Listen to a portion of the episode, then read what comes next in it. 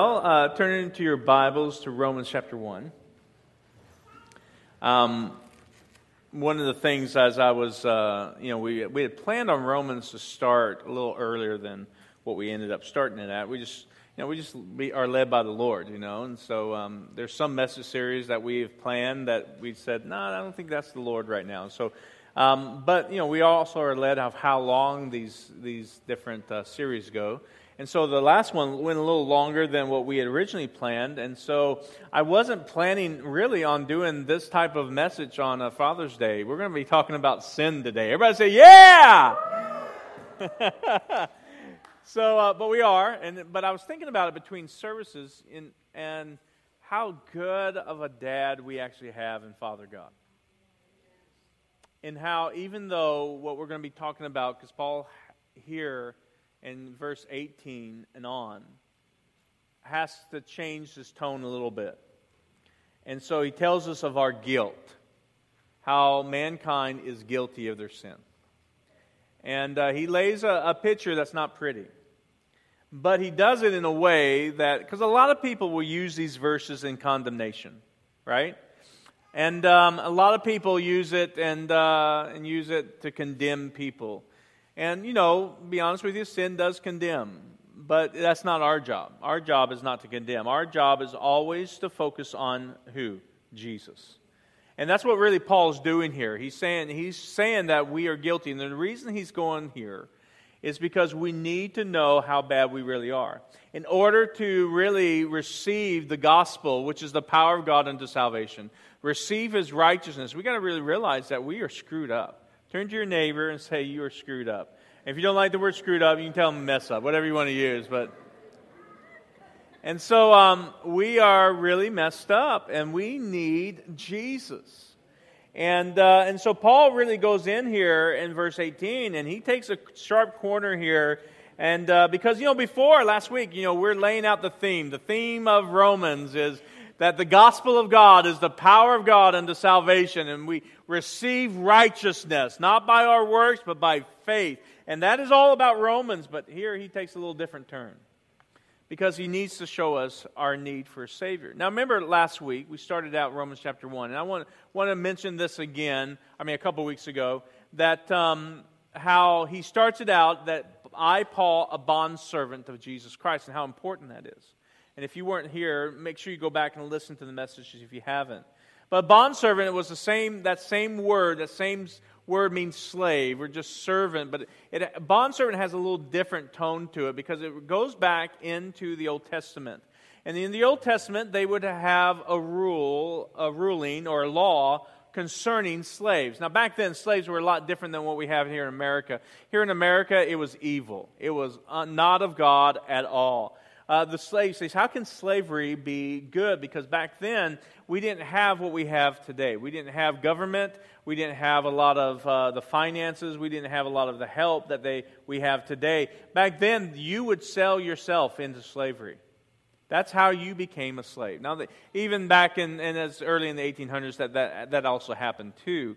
But mostly back, back in the Old Testament, in fact, almost all the time, unless uh, uh, you were taken over by another country, you sold yourself into slavery. So God created laws on how to handle slave. So if a person sold himself into slavery, um, he was a slave for only six years.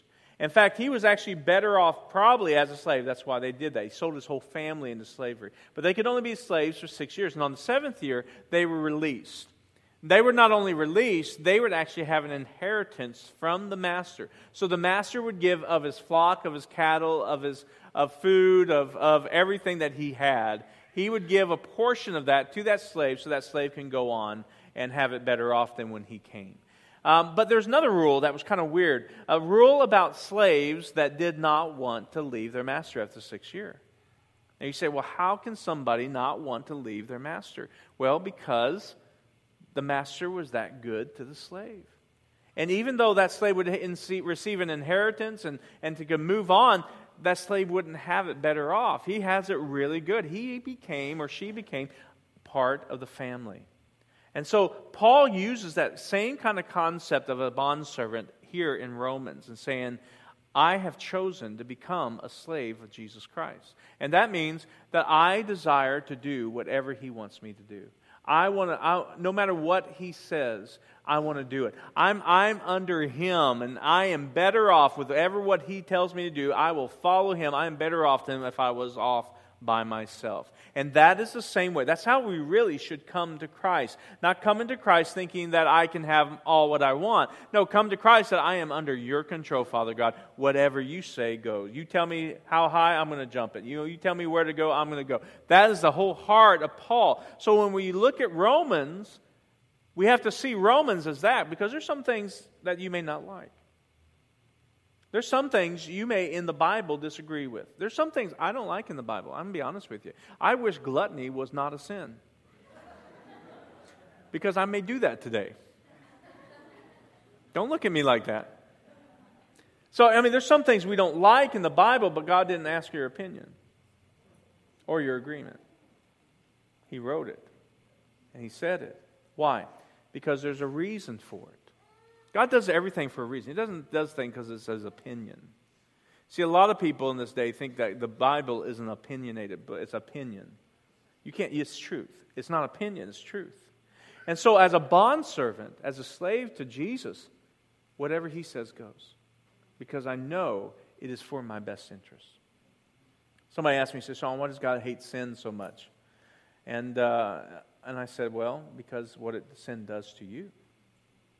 It takes you away from Him, it corrupts you, it kills, steals, and destroys. And, and God doesn't like that. And so that's why God hates sin. And so here Paul begins in verse 18, and let's go ahead and read the whole, whole rest of the chapter here in verse 18. And he begins to, to do something here, begins to show us the need for salvation, which is very important.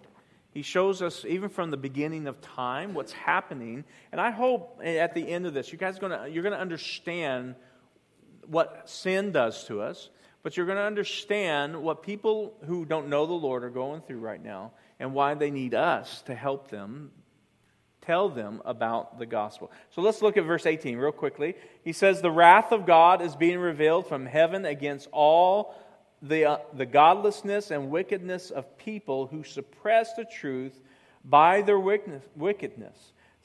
Uh, since, that, since what may be known about God's plan to them, because God has made it plain to them. You know, the whole thing, the whole thing about what Paul is doing here the first step is to show the guilt before God and show the need for a Savior. And so he addresses several things here, but he insists this one thing here in these two verses that man from the very beginning knew about God.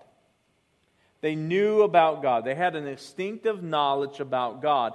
But, but starts out insisting that every person has that instinctive knowledge of God's wrath deep inside of them about their sin. Every one of us, before you were even told that what sin is sin, before you knew things were wrong by God, you knew things were wrong.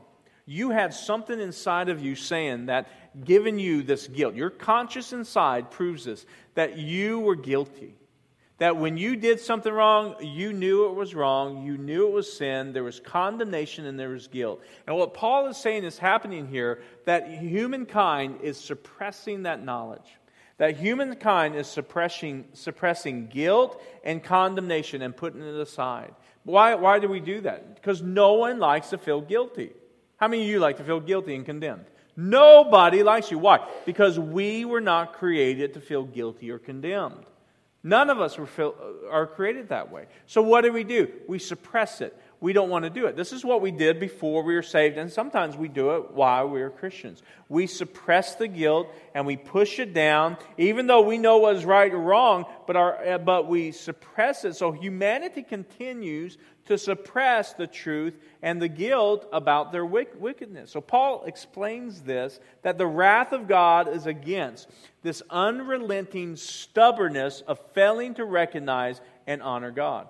And so his logic about all this is that the knowledge of God has been revealed from the very beginning. Everybody, every one of us knows about God. We know about it through creation. We know that there is a God, but we suppress it. We suppress it when we sin. We suppress it when we go outside and look around. We suppress the knowledge of God. Instead of choosing godliness, we choose wickedness and suppress the truth of God because we don't like this guilt. And what happens is it begins to harden our heart. And that's God's charge against humanity here. And so that's what, what we need to learn not to do. And so a lot of the world does this. We do this as Christians. And what happens to us as Christians when we do that, we don't repent of sin. We continue to allow sin. When you suppress the guilt enough, guess what happens? You become dead to it. You don't hear it anymore. Right? And so sin becomes rampant even in a believer's life. Listen, you know, you may, you may be a believer and believe in God, but what happens with sin in a believer's life, it starts to even harden your heart. And I've seen this happen over and over again with people that they don't listen to that because it's good to listen to the condemnation in the sense, not to dwell on it, but to run to God and cry out to God.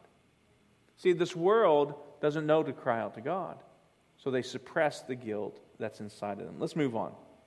He said, let's go on verse 21. For although they knew God, they neither glorified him as God nor gave thanks to him, but their thinking became futile, and their foolish hearts were darkened. Although they claimed to be wise, they became fools. Verse 23 and exchanged the glory of the immortal God for images made to look like mortal human beings and birds and animals and reptiles. Therefore, God gave them over to their sinful desires of their hearts, eh, to sexual impurity, for the degrading of their bodies with one another. They exchanged the truth about God for a lie and worshiped and served created things rather than the Creator who is forever praised. Amen. Because of this, God gave them over to shameful lusts. Even their women exchanged natural sexual relations for unnatural ones. In the same way, the men also abandoned natural relationships with women and were inflamed with lust for one another. Men committed shameful acts with, another, with other men and received in themselves the due penalty for their error. Furthermore, just as they did not think it worthwhile to retain the knowledge of God, so God gave them over to a depraved mind, so that they do what ought not to be done. Verse 29. They have become filled with every kind of wickedness, evil, greed, depravity. They were full with, of envy, murder, strife, deceit, malice. They are gossips, slanderers, God haters, insolent, arrogant, and boastful. How many guys have ever done any of these? They invent ways of doing evil. They disobey their parents. Make sure you tell your kids about this one. They have no understanding, no fidelity, no love, no mercy. Although they know God's righteous decrees that those who do such things deserve death, they not only continue to do these things, these very things, but also prove of those who practice them. Okay, so he makes a list here that all of us, he's talking about you. In some way, you and I have done these things in some way. And so basically, he really says that the world is guilty of their sin. He says mankind understood. Human history began with people knowing God. God revealed himself personally and throughout all creation. And he says they knew themselves. They, they knew God. They knew about God. Humans knew that there was an eternal God that had power to create, power to transform, power to become, and they knew about him. They knew the facts about God. And he says the facts about God are not hidden in, in, creation. You can walk outside, and he says you can know that there is a God. But verse 20, he says they are clearly seen. So men knew the truth about God, but they did not allow the truth to work in their lives. They suppressed it in order that they might live their own lives and not be convicted by the truth of God. So that conviction about sin is the truth of God. But they suppressed it. So men knew about that truth. They were convinced, convinced that that was in there. Every single one of us knew that. You knew you did wrong. You knew right from wrong. But we didn't allow the truth of God to work in our lives. So it entered us into a phase of rebellion. Verses 21 through 23 talks about that. We knew God. This is very clear, but they did not want to know God or to honor Him or to praise Him. So they were using willing to use the gifts of God that we have in this world, but they're not willing to worship and praise God for his gifts. And so the result of this, God gave them over. That means God uh, allowed them to continue in their sin. You know, God didn't make it happen, it, He just allowed. This is what sin does sin kills, sin destroys. So He allowed them to go over and have their mind emptied and a darkened heart because they held God, down God's truth, refusing to acknowledge God's glory. See, this is what sin does it's a progression. Sin just starts out maybe as a little white lie, but it will increase, increase, increase. Sin starts out as maybe uh, this, oh, I, I, I, we messed up. Or I, I watched something that I wasn't supposed to watch, but it will slowly increase and, and continue. So he says, he says that's what happened. They continue to do that. They can t- continue to suppress God. You and I have done it. If you're not a believer in here, you've done it. If you're a believer in here, you've done it before, but you found out about the gospel. The gospel is good news. And it continued to suppress that. And the thing about us, we were made by God. You know what? You are a created being. You're not a being that just happened or evolved. And you were created to worship God. And when we suppress the truth of God, because this is what sin does, this is what that guilt and condemnation does without the gospel of Christ. It takes you away from the Lord, it condemns. It puts you in a prison that is a constant cycle of you doing it over and over again. Without the gospel, without realizing the righteousness of God that you have, it continues to do that over and over again. So, well, guess what happens? Instead of worshiping God, guess what you start to worship? Men started to worship themselves. They will worship a false God and even manufacture false gods. And we've seen that throughout history. We see that today. They exchanged, Paul said, glory for shame, incorruption for corruption, truth for lies. And notice the first, first thing that they worship in verse 23 themselves. Humanism. We worship ourselves. And this is what fulfilled Satan's pur- purpose in, in Genesis chapter 3 that you will be like a God. So when man doesn't go after God, he goes after himself because our hearts were darkened. We became fools. Verse 22 we exchanged glory for, of God for man made images. And then we go into this self indulgence. I mean, we're, we're in rebellion, then we go into the self indulgence because if we're a God, we get to please ourselves. Look at verse 24. Therefore, God gave them over to their sinful desires of their hearts and it goes on to sexual purity for the degrading of their bodies with one another. They exchange the truth about God for a lie and worship and serve created things rather than the Creator who, who forever is praised. Amen. Because of this, God gave them over to shameful lust. Even their women exchanged natural or sexual relations for unnatural ones. In the same way, the men also abandoned natural relations with women and were inflamed with lust for one another. Men committed shameful acts with, uh, with other men and received in themselves the due penalty for their error. So if man is their own God and then he can do whatever he pleases, it, he's going to fulfill his desires without fear of judgment.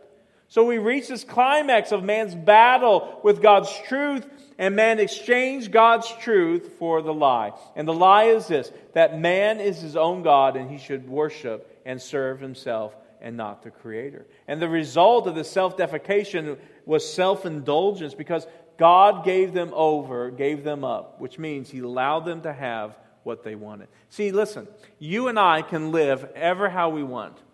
God does not control you unless you give him control.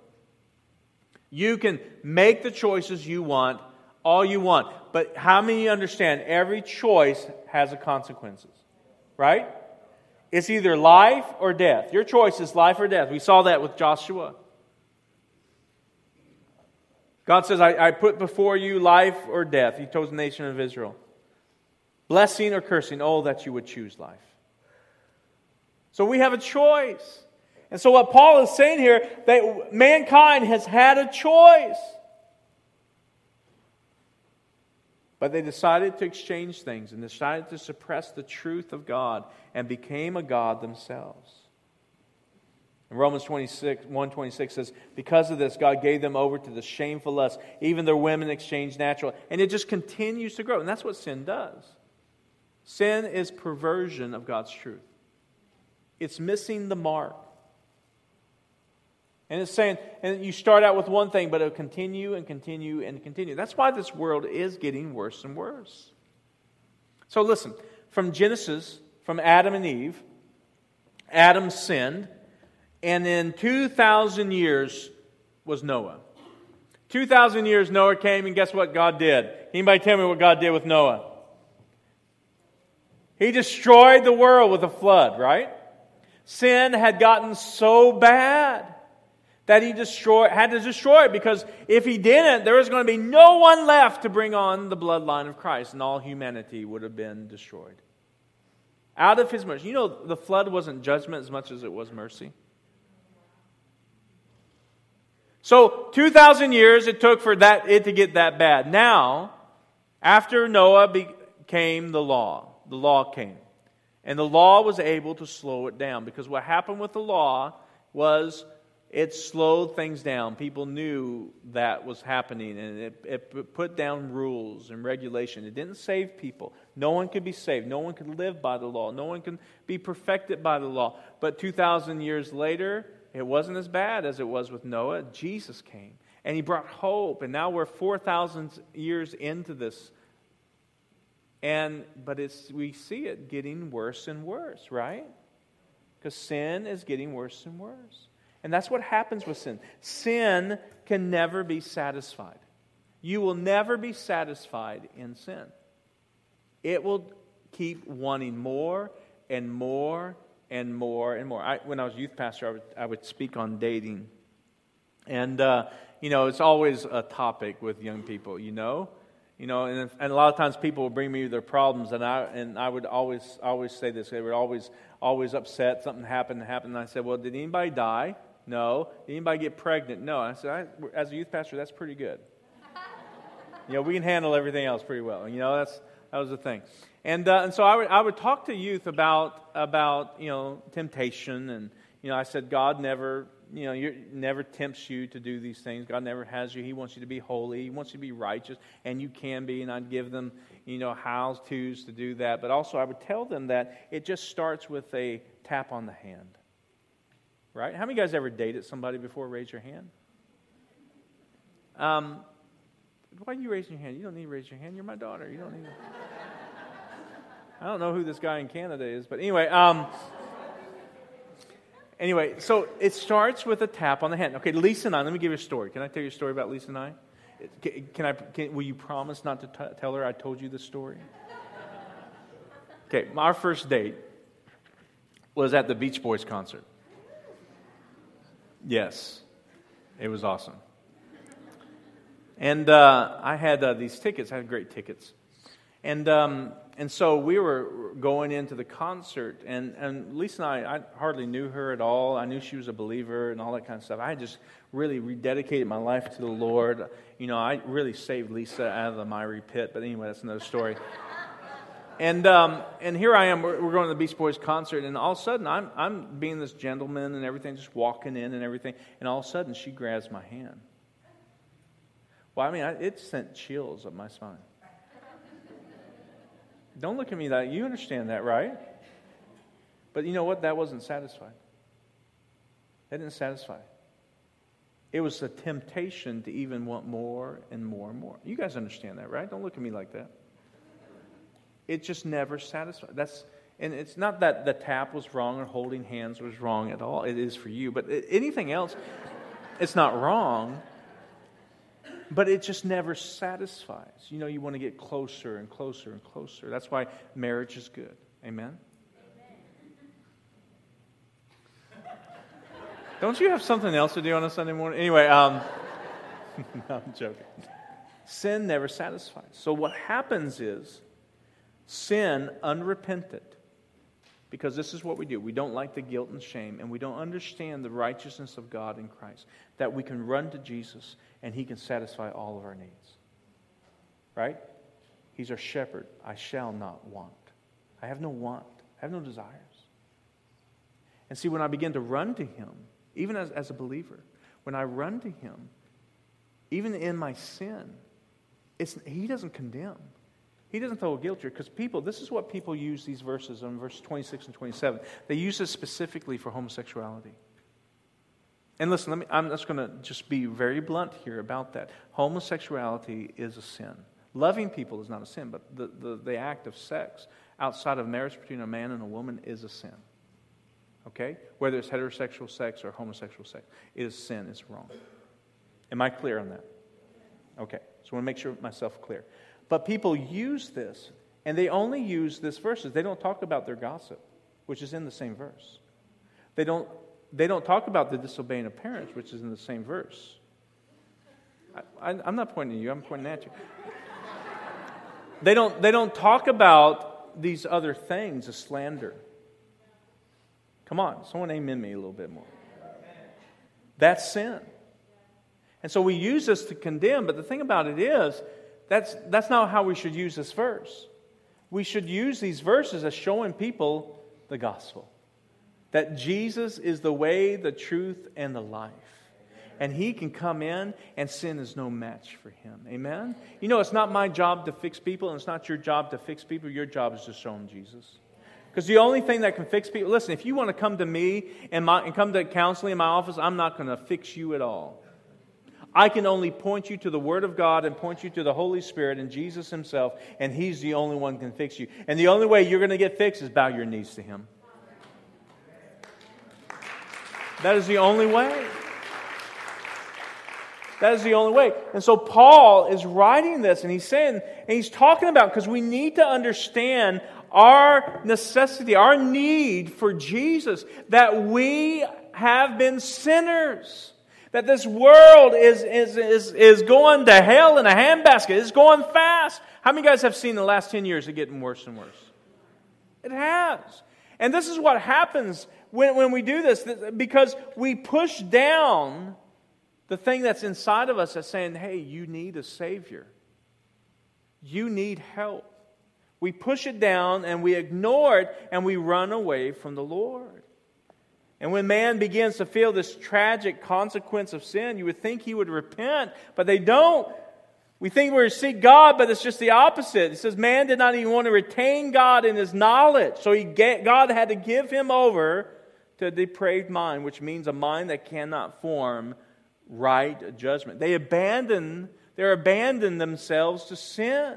Men not only commit these sins in open defiance of God, but it, they encourage others, Paul says. I've seen this. We see this in this, in this world. We encourage in the world. We encourage sin. We applaud people who sin.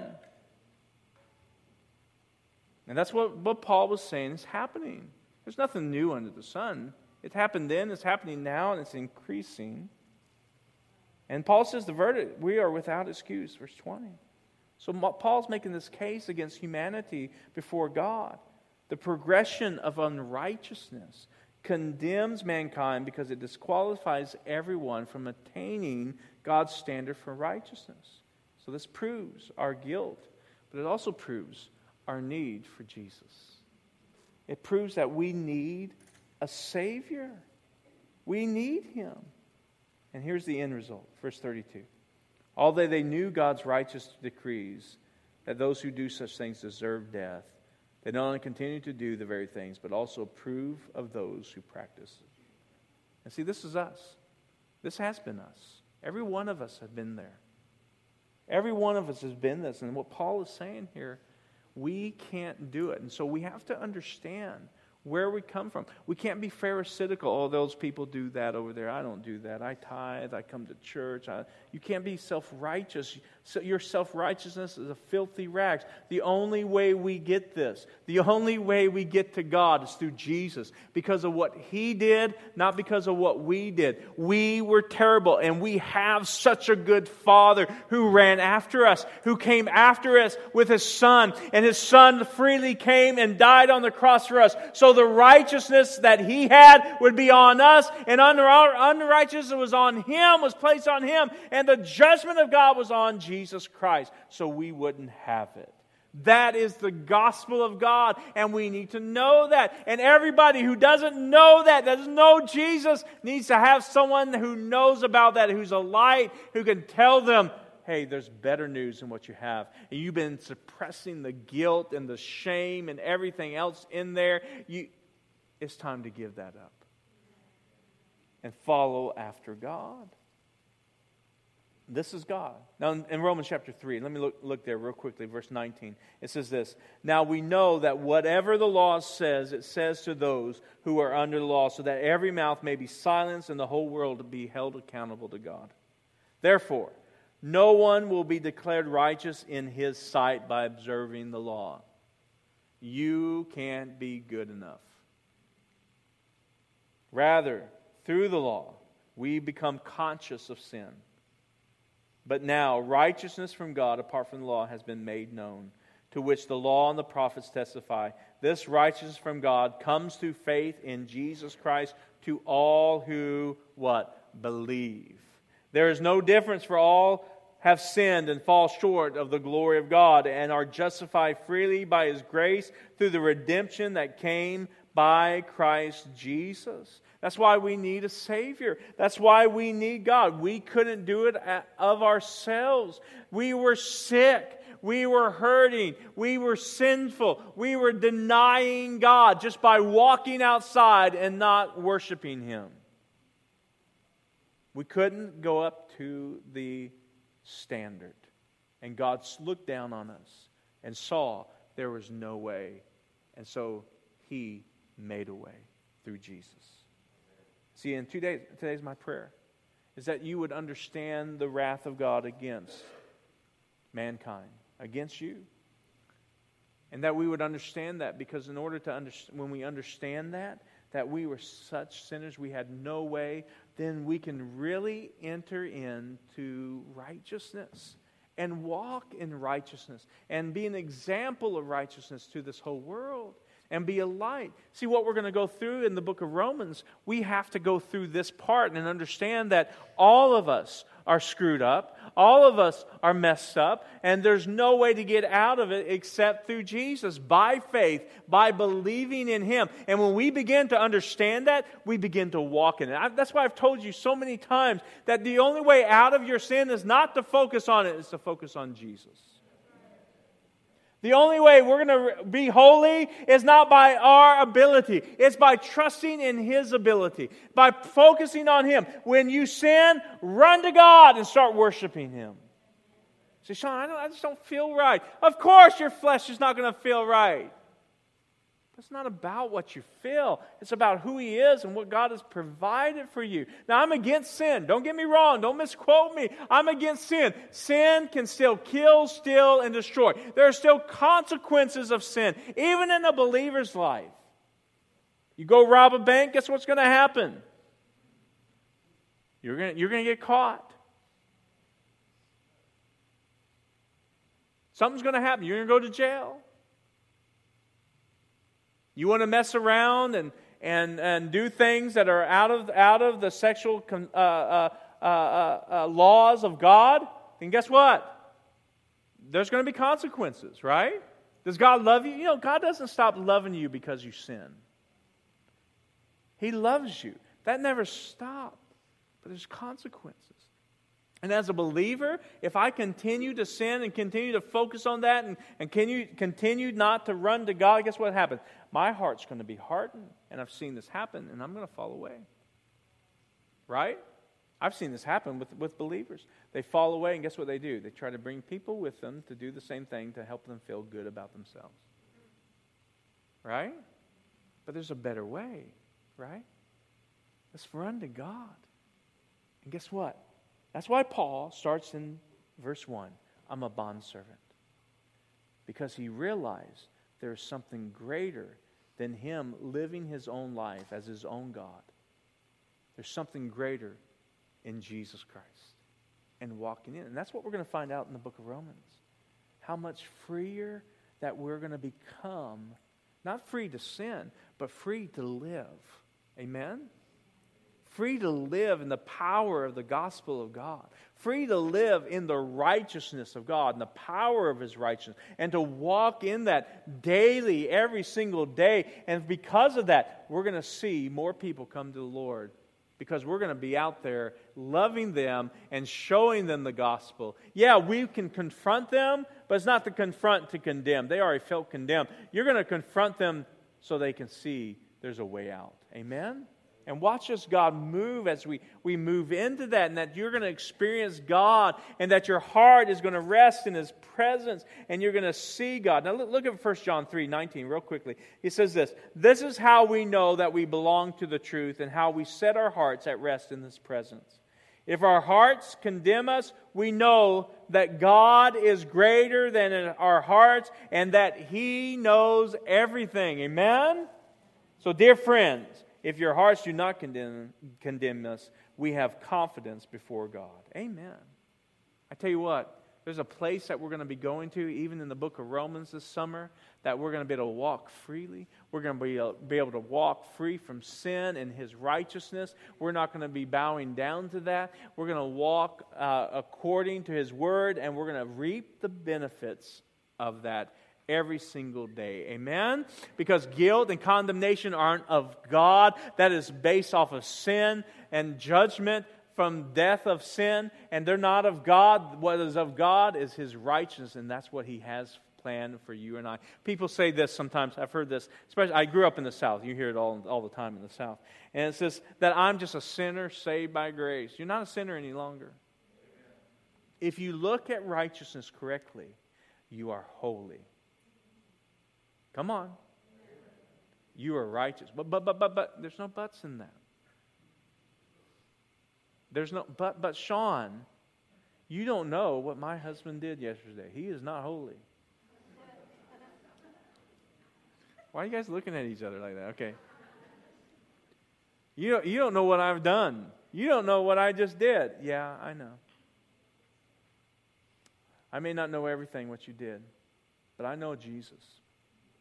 And when he said it was finished, it was finished. And when I gave my life to him, I gave it all. And there's sometimes I take it back and I'm foolish and I do stupid things. But he is faithful and just to forgive me of my sins and cleanse me from all unrighteousness.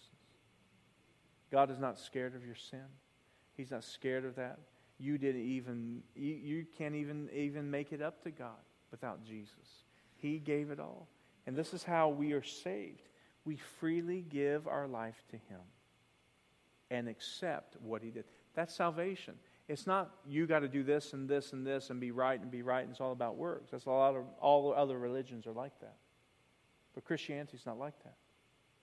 You say, Sean, it doesn't seem right. It doesn't seem fair. Well, I didn't write the rules. Remember, you don't have to agree with everything, but you have to do everything. God made a way through Jesus. Say, Sean, well, well do, do, do, do I have to change? No, it's not about do you have to change. Because you love God, you will change, right? It just comes with the program. Are you going to be perfect? Probably not. But guess what? You are holy. You are righteous. You are a son and daughter of the King. That's what the righteousness of God gave us. Amen? And as we go through the book of Romans, we're going to see more of that. And we're going to be thankful because we realize, yeah, there is no way I could have done this. Only Jesus. Jesus is everything. Amen? Come on, give the Lord praise.